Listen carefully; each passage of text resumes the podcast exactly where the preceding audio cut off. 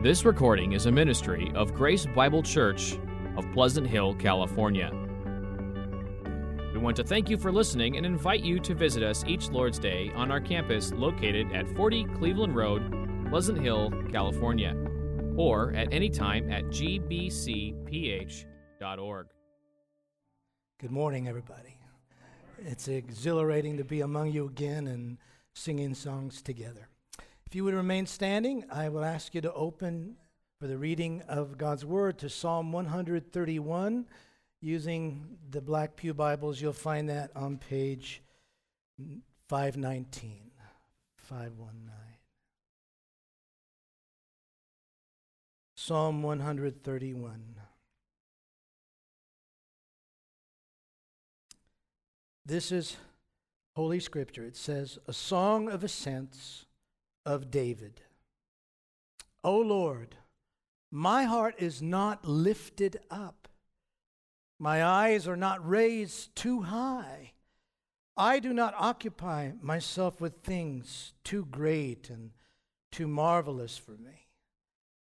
But I have calmed and quieted my soul like a weaned child with its mother.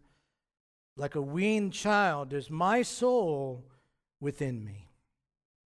O Israel, hope in the Lord from this time forth and forevermore. This is the word of the Lord. May He bless, bless it to your heart. You may have a seat. Thank you. Well, it's so great to see all your faces. We were following along once in a while online, and all I could see was the back of your heads. So. It's good to see you face to face. I want to thank you all for the break that was afforded me, and then thank the brothers who filled the pulpit while we were gone. It was great to hear them preaching the word. And um, I'll explain why I'm turning now to Psalm 131 before we start a new series uh, in a couple of weeks or so. I um, I don't know if you experienced what I did, but being on break, I got out into the public, you know, a little more in the real world. And what I found, at least my impression was this I'm not sure if you think the same way, but I just, people are uptight. I mean, that, I was, wow. people are restless. There's all kinds of just distress, just standing in line at Starbucks or something. And I was going, man, you know, I think it's, there's a lot of reasons for it, of course. A lot has happened in our country. A lot's happened in the world last two years. All this division and this hostility, be it, uh, uh, be it political, be it, be it the, maybe the economic uncertainty that a lot of people are facing right now. Maybe it's the war and all the talk about the war. And if that's your if that's your uh, daily intake of things all the time, and you're just hearing this and driving around with the radio on, and no wonder you're stressed, you know. There's a whole lot to be stressed about. But then there's also, on top of all this, you can lay on top of that our own personal pains, right? If the world being as it is, and then you lay on top of it our own sufferings, our own struggles, and you understand why some of us have a lot of angst right now. There's a lot of agitation in some of our hearts. I was telling Sherry we, when we were on the break it took me the first half, four weeks, to decompress, just to calm down. And I had to work at it. And when I got back, I was talking to Pastor Scott, and he said, um, How many mystery novels did you read? That's my normal thing, you know. And I said, Zero. He said, Why not? I said, I couldn't get into it. Every time I tried to get started, I could not swim in the world of make believe. Why? Because the real world was crushing me. There was too many things to think about in the real world, both personal, culture wide, and also just, you know, the church family. You, you can never completely unplug. My heart was with the, the Ruiz and the loss of their mother, uh, with the Balsigers and the loss of Keith, their, their father. You just, there's certain things you don't want to escape from. You want to know what's going on and be praying. So that was part of what was going on. And so what did I do? I, I tr- practice what I preach. Whenever your hearts are in angst, what do we, we talk about? Scripture tells us this don't listen to your heart, speak to your heart. Scripture says the heart is exceedingly deceitful. We fool ourselves. So rather than listening to it, we are to speak to it. So somewhere around the middle of the break, I started speaking to my heart rather than listening to all the rage that was going on in there and all the concern and the angst. And I turned to several places and in God's word, there's where you hear the voice of God speaking to you. And one of the places I turned that really finally helped me find that peace was Psalm 131. Hence, here we are today, Psalm 131 and 31. It's one of the shortest psalms in the Psalter. Uh, the great preacher Charles Spurgeon said it's one of the shortest to read, one of the longest to learn. how to quiet your soul, how to quiet your heart. You notice that it says a song of ascents of David. Now, what's it mean, a song of ascents? This is referring to a group of 15 short songs, beginning with Psalm 120, that were put together that the Hebrew pilgrims would sing uh, in their pilgrimage going up to Jerusalem. You always go up to Jerusalem because it's on a mount. And so as they ascended towards Jerusalem, they would sing this song. And I can imagine there was frequently those Hebrews who were walking up this to the hill to worship God in the temple, who, when they sang this song, they were thinking, I don't have a calm and quiet spirit. I'm so glad I'm hearing this song. Psalm 131.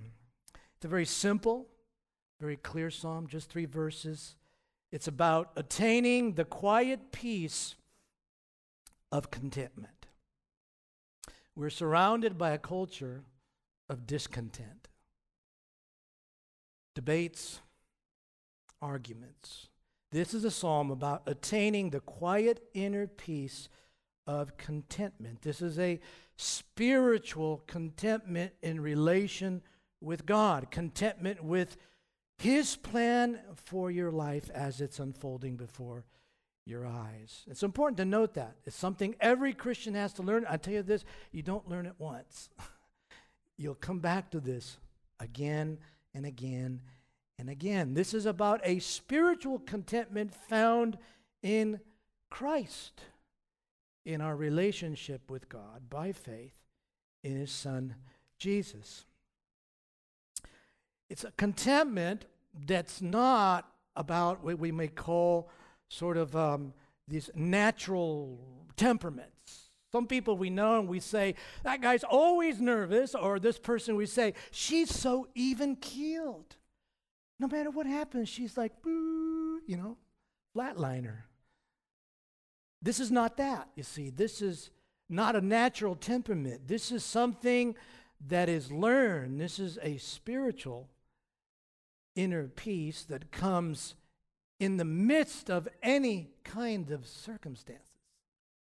The New Testament equivalent would be Paul's statement in Philippians 4:11 where he says, listen to him, he says, "I have learned even the apostle had to learn this. That's good. I have learned in whatever situation I am to be content. You know what is a really important word right in that statement, and that's the word in. It's not with circumstances to be content. He's not saying learn to be happy about everything that's bad.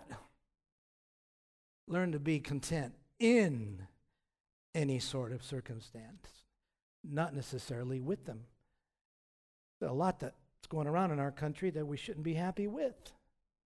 Things happening in your life that God doesn't expect you to be happy with those things, but you can find peace in those things you can find contentment. That's what David is talking about here in Psalm 131. And it's a, it's, a, it's a contentment that comes about not by controlling those circumstances either, not by changing them, but in the midst of them. Uh, David was a king. He had much to do. It's not like uh, there was uh, nothing happening in his life. He was a warrior. He saw battles. He saw pain. He saw abandonment. His own son tried to kill him. And at least in this psalm, he found peace. I'm sure he didn't have it all the time, but when he wrote this psalm, he had found peace inner peace, a stillness. He's not noisy inside like some of us. And so this is a psalm that calls Christians, if you have faith in Jesus as your Savior and Lord, it calls you to put to death, to die to a restless, fretful, agitated, noisy inner life. The Spirit. Because what's coming out of you, what's in that heart, comes out your mouth. And sometimes you injure somebody or you make bad decisions. And so this is a call to you and me to learn to quiet our spirits by the grace of God. And so the main principle in this in this psalm is very clear. I put on the top of the outline there for you. What is it teaching us? It's teaching us that the quiet peace of contentment comes from hope in God alone. That inner peace in any circumstance, not with it, but in any circumstance, comes through hope in God alone. And so it was a psalm, as I turned to it, it was a psalm that forced me to ask myself, and so I ask you today this question What are you all agitated about? What's the noise inside of you? What's all the stirring about that's making you so irritable? What's, what's all this noise going on in there? Or are you characterized by a still sort of peace and calm in the midst of your difficult circumstances? Are you frustrated with what you cannot control? Anxious maybe about a future that you can't see? Well, this psalm is for you. And if you say, Well, I'm not there, but you're making me get there. if, if, if, if that's you today, this is a psalm for you. And if it's not you this morning, praise God. But I tell you this, you'll be there very soon.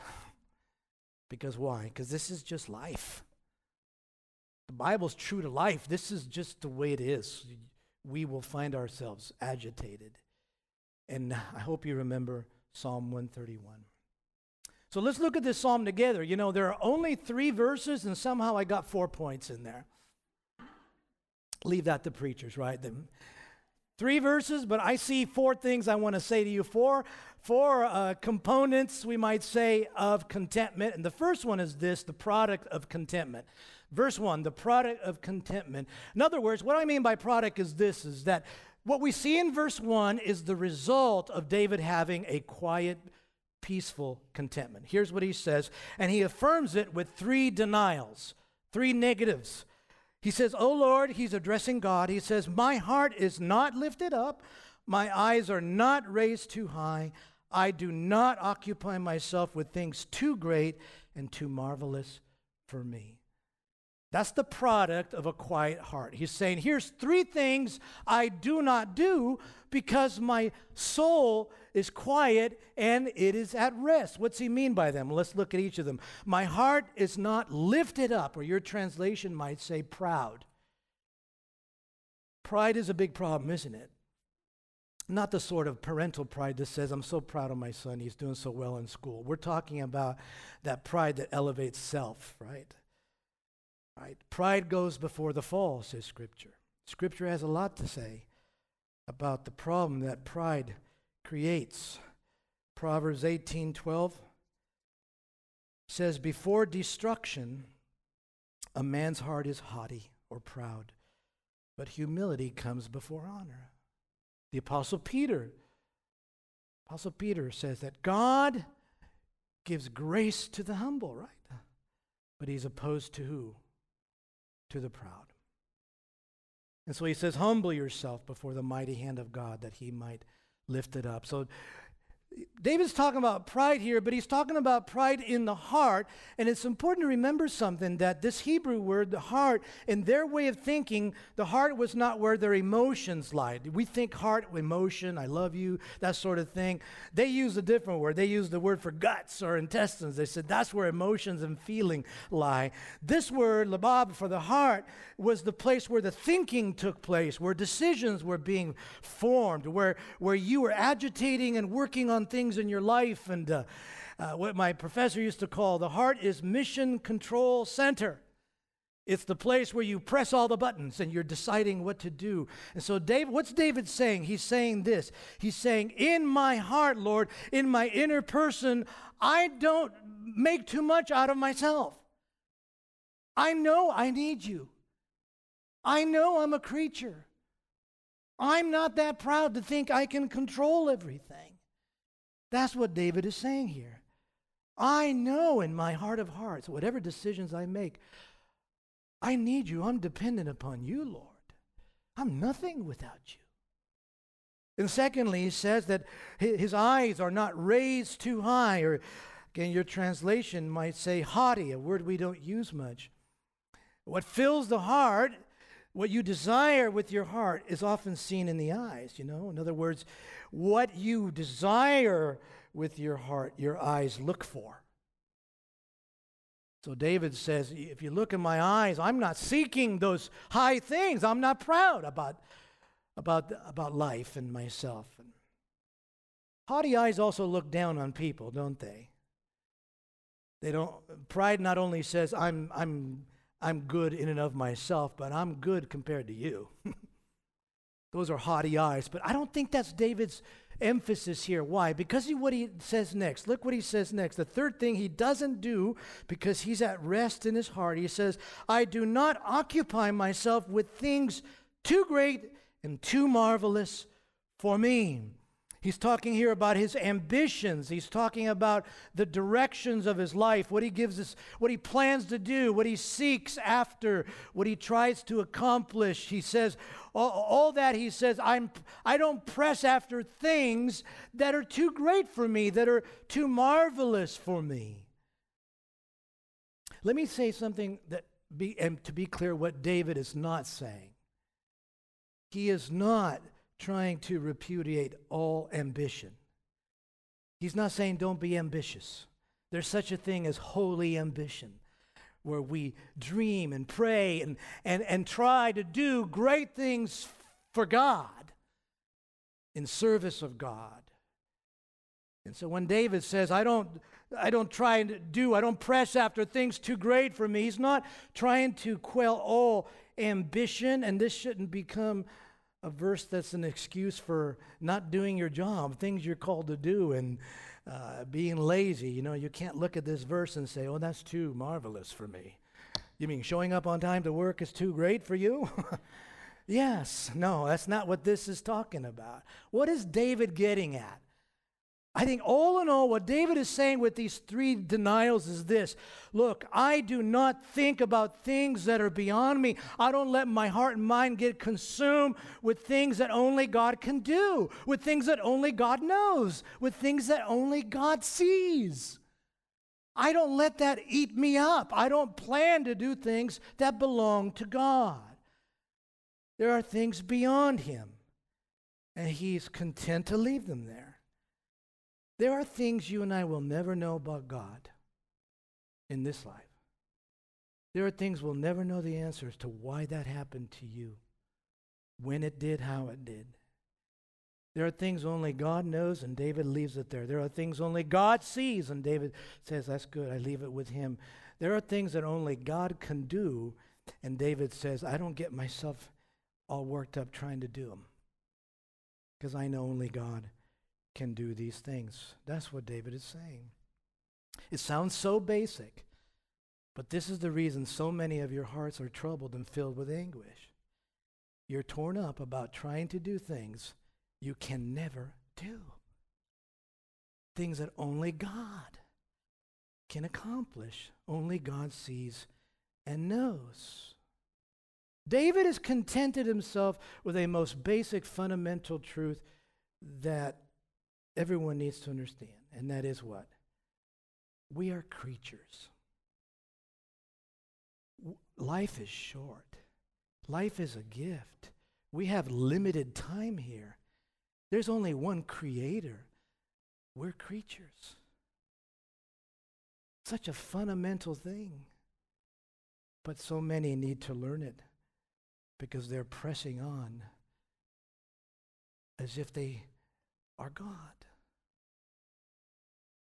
There are things then we should leave to God and learn to identify them. So much of the anguish that I was feeling, I could tell, and Sherry and I had a great talk and time of prayer about this. But why is it taking you so long to decompress? It's because I'm thinking of this and I'm thinking about this, and then I get a text from Mexico, I get a text from Costa Rica, this guy's suffering, this person's this, that church is having struggles, we're going through this, and and I can't turn it off. Told her I can't just flip a switch and disconnect. But what I got to learn to do and come back to it again through Psalm 131 is learn to leave the things that only God can do in his hands. You are not the Savior. You are not the Messiah. I am not the Messiah. There's just one. Scripture is filled with, uh, with these kinds of teachings. It's pregnant with it. Like David would have known this verse, Deuteronomy 29 29. In fact, it might have been on his mind. Remember, as king, as king, David had to make a longhand copy of the first five books of the Old Testament, the law.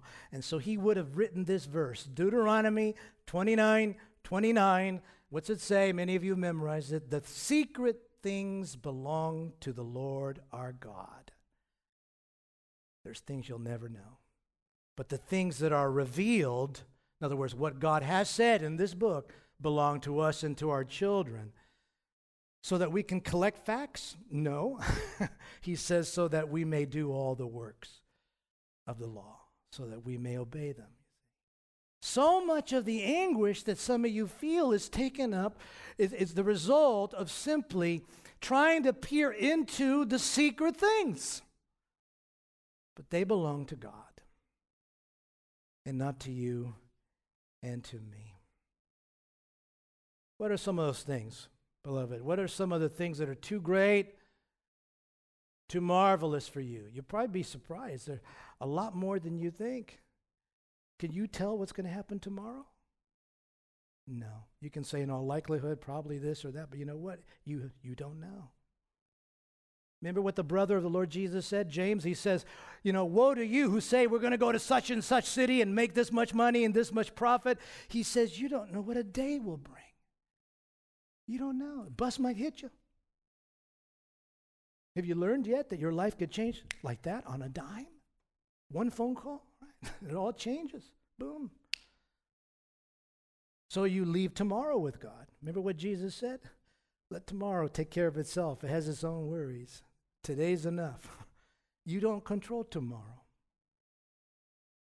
How about the, the, the, pressure some of you feel because you have this passion and desire? Parents, you understand this. If you're a parent, what is something you want that only God can do? And that's what you want your children to come to, to have faith in God, to believe in Christ. But can you do that? Can you make them Christians? No, it's a miracle of grace, right? God opens the eyes, not you and me. And yet, some of you are pressuring your children so hard because you're squeezing, trying to, to bring about something that you can't, that only God can, and they feel it. They're tired of it. They're tired of it. Can you put that in His hands? You see? So, what's it look like when you quiet your soul and you are no longer trying to be God? It looks like you walking up to your spouse or saying, I confess, I've been trying to force you to be what I think you ought to be for me. Only God can change hearts. And so that's where David's at, beloved. He is, what has David done? He, he has contented himself with his, his place in this universe his God given role. Have you? Can you? Did you choose your IQ? Can you change it? Did you choose your DNA? Did you choose uh, when you'd be born? Did you choose your talents, your abilities? These are all gifts from above. He's made you who you are. One of the exercises that we do in our biblical counseling ministry, and if you've never gone through the biblical counseling training, don't think of it as being, you know, some big thing about becoming a counselor that, uh, uh, you know, that you're going to need a degree in certain psychological theories or something like that. Our biblical counseling ministry is equipping people to help them understand what God has to say about them so that they can make progress in their life. And one of the things we do when we sit down, and I'm sensing at least uh, that, some, that someone's struggling with the Messiah complex, to call it that, is I'll have them draw two circles. I'll say, I want you to draw two circles side by side, and I want you to put over one God, and I want you to put over the other one me. And now here's a long list of the things you've been telling me for the last two hours or for the last three weeks that we've been meeting. Here's a list of all the things you're saying that aggravate you, that make you, give you anguish, that you're tired of, that you and here's the things you've done about it. Uh, I want you to take those things and I want you to tell me which circle they belong in. Can you put, put them in the circle they belong? It doesn't take long before maybe even the first thing they go to write and they realize, wow, I've had a lot of things in my circle that belong to God. it's like, yeah. Yeah. You have a ton of stuff that you put in your circle that has you spinning like a top that only God can do. Would you just leave it with Him? Can you do that? Well, that's, that's the product of contentment, beloved. That's the product of contentment. It is it is that capacity to be humble before God and to know your place. Now, the process is next. Look at verse 2. From the product, we move to the process.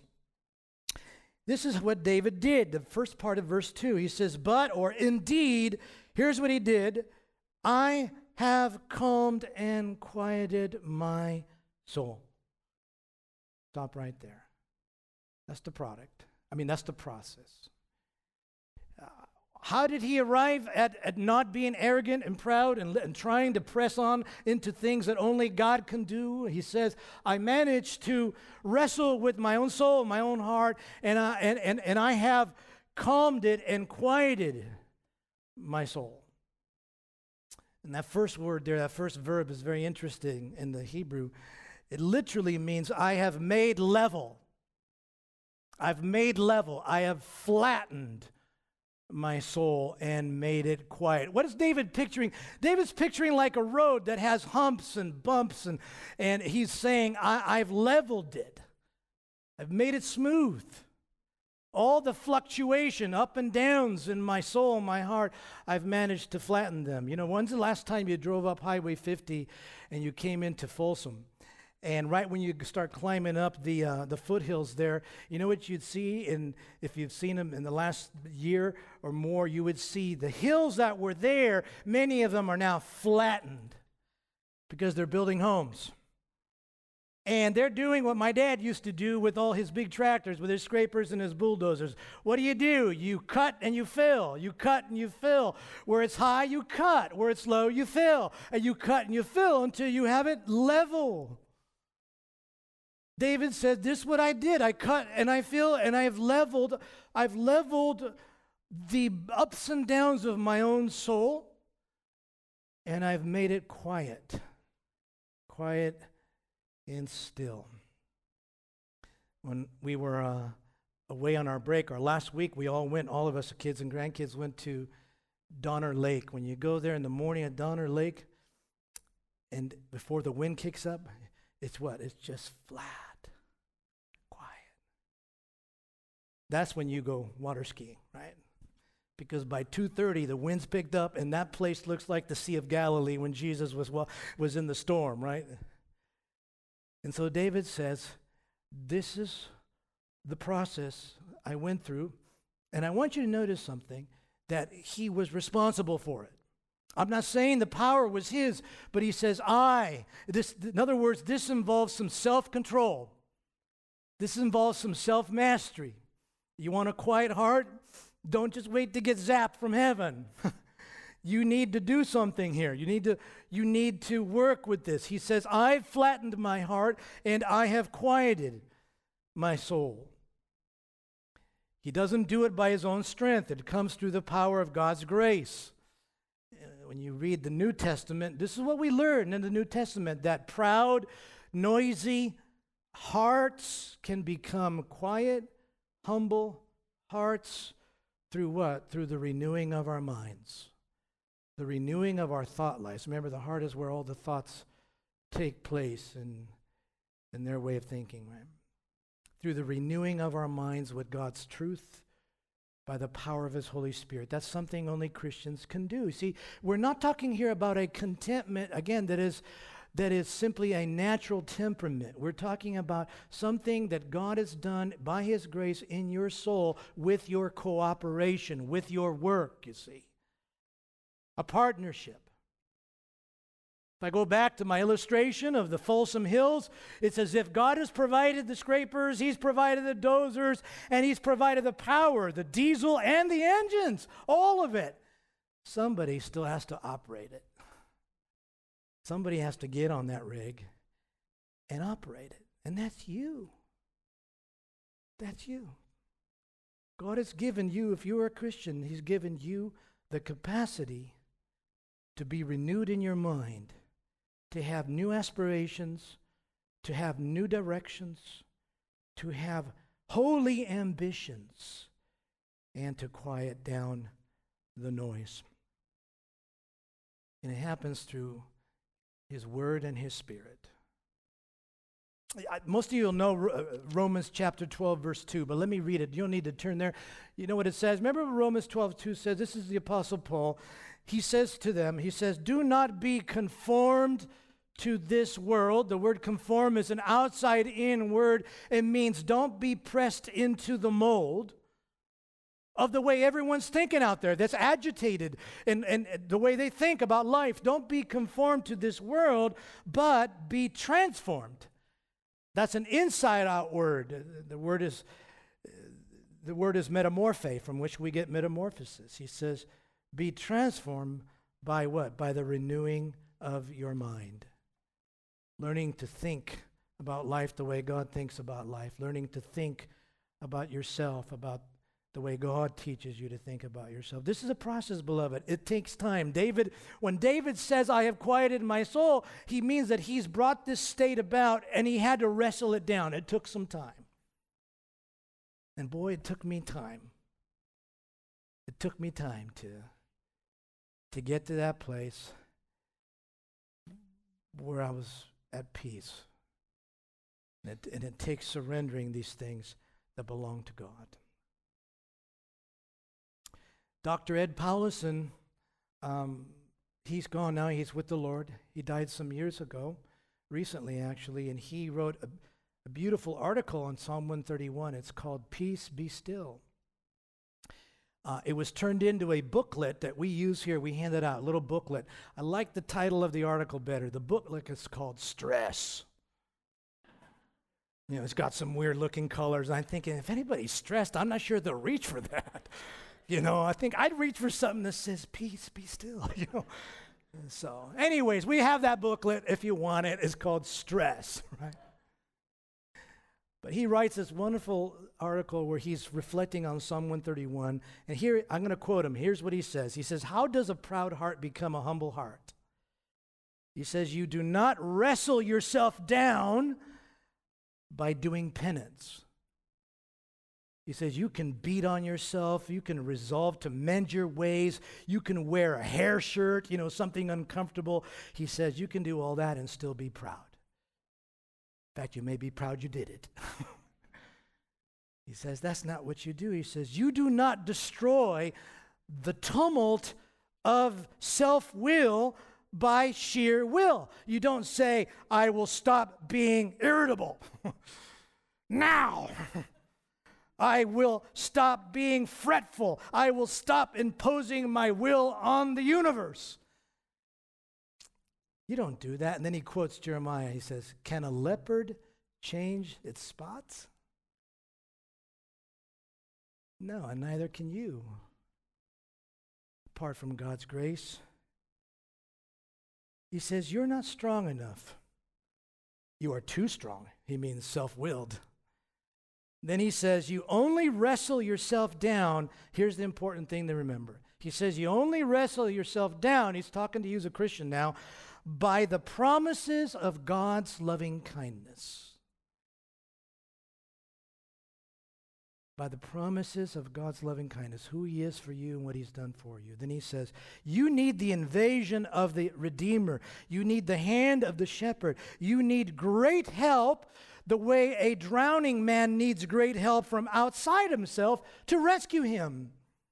Only one thing is strong enough to overpower and slay those unruly cravings, unruly cravings and a stormy life. Here it is. What God promises to do in and through Jesus Christ. The more you trust God for who He is and what He says He is to you, you'll begin to calm down. And His Spirit will work in your heart you reflect on the fact that Jesus says, Don't be anxious about tomorrow. You reflect on the fact that Jesus says, Don't be anxious about what you'll eat and what you'll drink. Your Father, your Heavenly Father, knows you need all these things. And it's this process of what, when you wrestle this down, you're not wrestling it down with by beating yourself up, I'll be better, I'll be better, or by telling yourself you're going to change, I demand change within myself you do it by reflecting on the gospel, the good news, who Christ is for you, what he promises to do, what God understands about you. You go to places like Psalm 139 when you when you're worried about tomorrow. Psalm 139 says they were all written in your book, what? Every day of my life before they ever existed. God knows what's coming tomorrow because he scripted tomorrow. You reflect on those things you begin to renew your mind and you begin to rest and you finally experience the peace that surpasses all understanding. You say again, I think it's very vivid what he says here. You don't have the strength to save yourself. You don't have the strength to bring about this spiritual contentment. It is the work of God's grace. You need help from the outside, and that help comes from God who reaches into your hearts. Christ Jesus is the one who can quiet our souls and grant us peace, not with bad circumstances, but in bad circumstances. I know it because I felt it. I know it because I've experienced it. If there's anything that is vivid in my mind that I had to give up to God and let God be God, was the deterioration of my dad's mind to Alzheimer's. You try for a while, you read magazine articles, you do this, you do that, you've tried, and finally, at least at this point with science, you come to the conclusion, and you ought to as a Christian. I can't fix this. It's not in me to do it. God, you do what you plan to do. I'm done agonizing. I'm ready to be at peace about this now. And so that's the process, beloved, that we all need to go through. Wrestling with God's truth, speaking truth to ourselves about His grace and mercy, trusting Him and leaving things in His hands. Now, the last two more briefly, we've seen the product of contentment, humility. We've seen the process, he leveled his own heart. And now the portrait of it. What this beautiful metaphor, he says, like a weaned child with its mother, like a weaned child is my soul within me. Here's a, a portrait of what a content person is like. Someone who's no longer agitating about life and circumstances and why is this happening to me and where is this going to go and how come he's not like this and when is she going to blank blank whatever. That person is no longer there. This person is at peace. He says this is what they're like. They're like a weaned child on their mother's breast. What does he mean? Well, this little picture, this metaphor, uh, it's beautiful when you understand it. Uh, we don't use the word weaned much anymore in our, uh, you know, daily parlance, so to speak. But what he's describing is a child that's no longer uh, being breastfed. And when you, had you taken that child and put him on his mother's chest when he or she was still being breastfed, and that child was hungry at that time, what's the child going to do? It's going to squirm all over her. It's going to squirm and wriggle and wiggle, and just like our youngest grandson, David. he's, a, he's a big little squirmer. and when he's hungry, ain't nothing going to stop him. he's going to be loud. He's going to use those lungs, and he's going to squirm and wriggle until, until he's fed. And what he's saying is when you have quieted your soul by God's grace, you're like a child that's weaned. What he means is this since you are no longer deriving food from your mother's chest, you're content to just lay there in her arms and just feel her love, feel her presence. You're ready to listen. You're ready to just be at peace rather than squirming. David says that's what it's like when you have learned to level your soul, to be at peace in all circumstances. Well, that's what David's learned. He's learned the lesson of dependence on God. And just like a weaned child is transformed, and had you seen that child before he's weaned, and he was on his mother's breast and he was wiggling and yelling, and then you come a month later and he's been weaned, you'd say, Wow, that child has been transformed. David says, I'm transformed. My soul was transformed, it was changed by the grace of God. I no longer worry about controlling tomorrow because I know I can't and I know the one who does control tomorrow. That's what David's saying. I'm no longer worrying about where this is going to end up in a few years from now financially because I can't control where it's going to end up financially. But I know the one who does, and I know he loves me. He's my Heavenly Father. I don't know what's going to happen with this job, with this career. I don't know what's going to happen with her health. But I know the one who does know. And he's my heavenly Father. So I'm, I'm good with this. I'm at peace. I know the one who, I can't fix this, but I know the one who can. And he's free to choose whether he wants to or not all this made me think a lot about my dad. You know, I was thinking about his scrapers and dozers this week, and I was thinking about the one the, when when Dad had trained me. You know, my dad was this is the way Dad was. I don't know if my uncle, who who also worked for my dad, had this experience, but my dad taught me how to operate a million dollar machine uh, in like 15 minutes. He gave me one ride, and he goes, he's saying yes. He gave me one ride. I sat on the engine. I went with him. I mean, this is totally unsafe, right? OSHA would have killed us, right? So. I'm on top of the engine. He's driving. This does this. This does that. Okay, you ready? I said, you ready? What do you mean? He's like, go. I'm go. Uh, this thing weighs 10 tons, you know? So I get going, I'm doing this, and he puts me on a job on levees, these levees over here where the water purification is here in Concord, you know?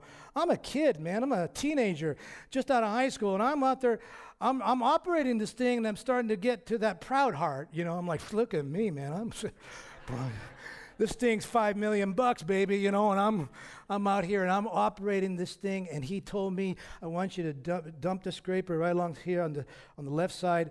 Don't get too close to the edge, but we're building up these levees. You sure? You got it, Dad. And I dumped, and that scraper took a turn down into the levee. Uh, it, they were purifying water, okay? You know what that means the sewage. and the scraper is going this way. And I remembered instantly what he said if you're going to go down there, just drop that belly pan, let it stop you. So I stop. I'm on the edge. The front of the scraper is pointing down. I'm looking at sewage. And what do I think? I can't fix this.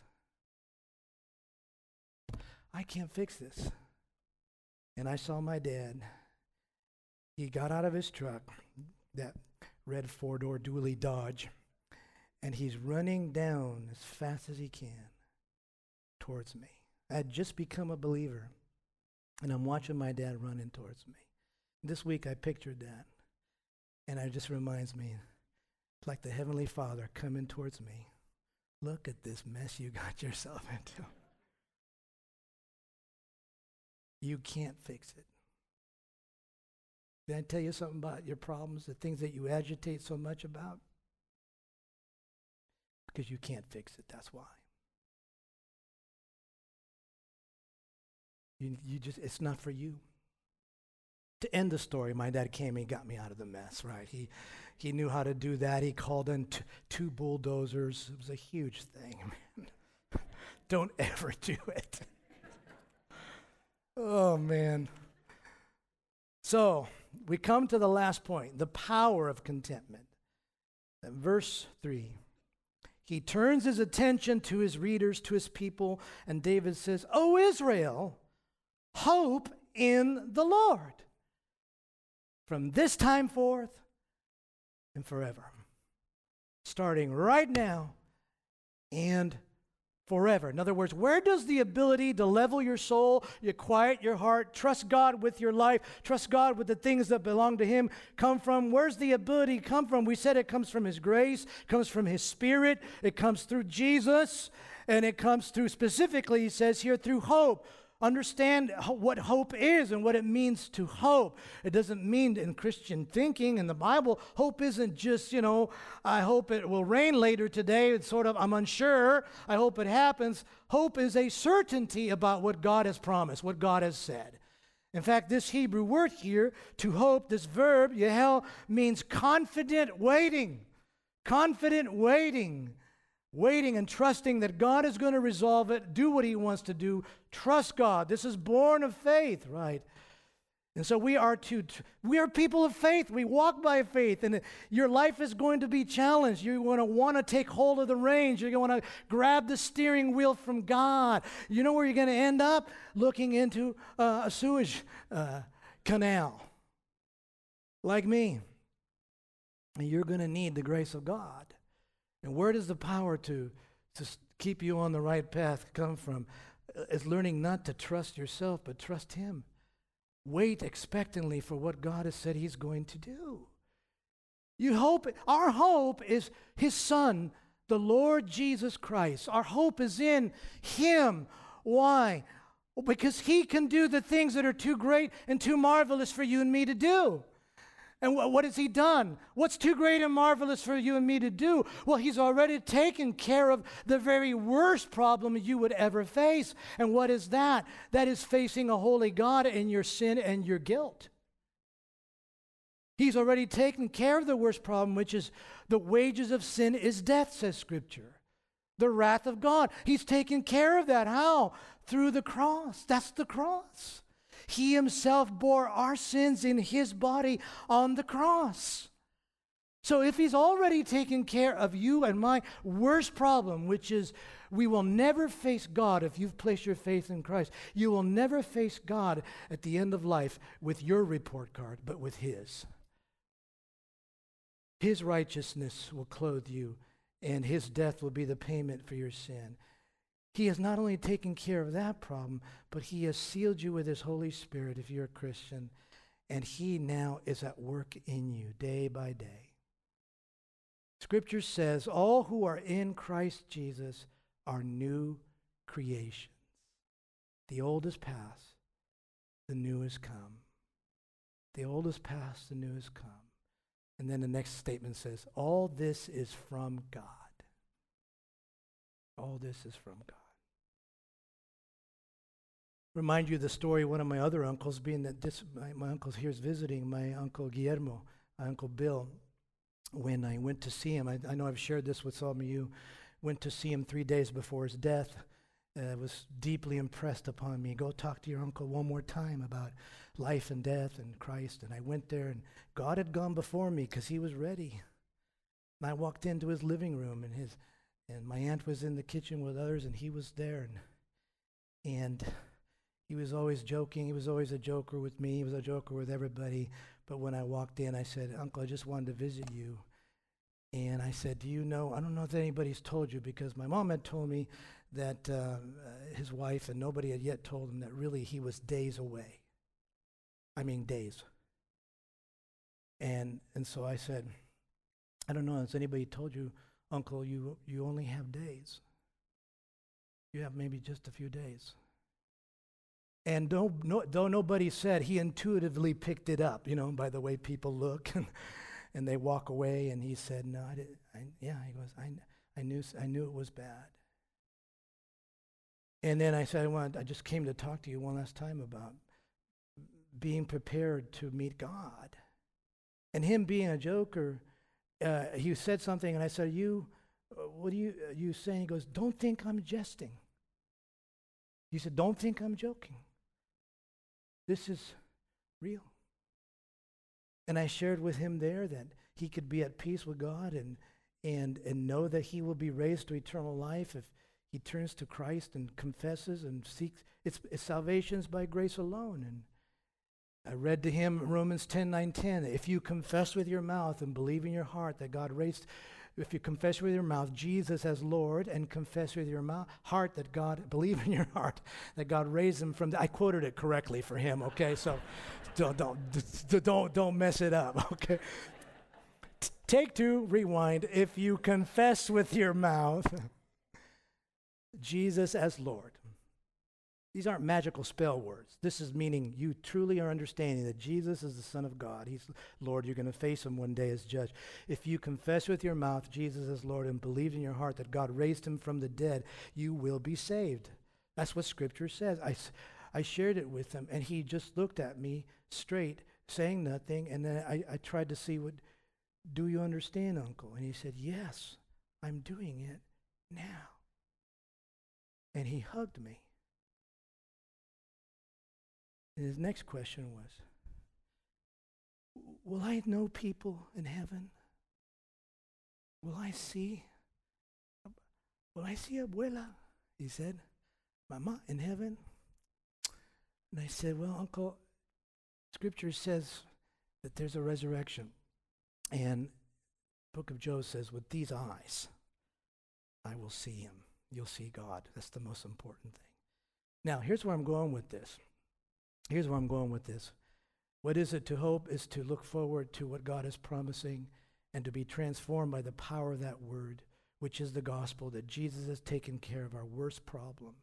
And then a newness of life comes about. The old is gone, the new is here. The old creation's gone, the new creation's here. And my uncle, as a new creation, instinctively knew to ask me at this point, he said, What do I do?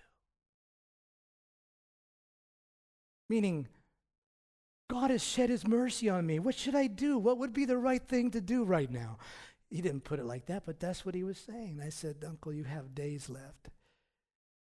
Give the glory to God. He said, What do you mean? I said, Give the glory to God. Here's the one thing you could do you go out there and you tell Tia and you tell them that God saved you. And that's what he did. We went out, we sat down, and he, he, he very distinctively called me brother. He said, My brother here has explained to me, and he shared a few words, you know, kind of like I just mixed everything up, right? he, he just said a, a few words, and there, you know, my aunt looked at him like, What? Well, she didn't know what just happened, you see.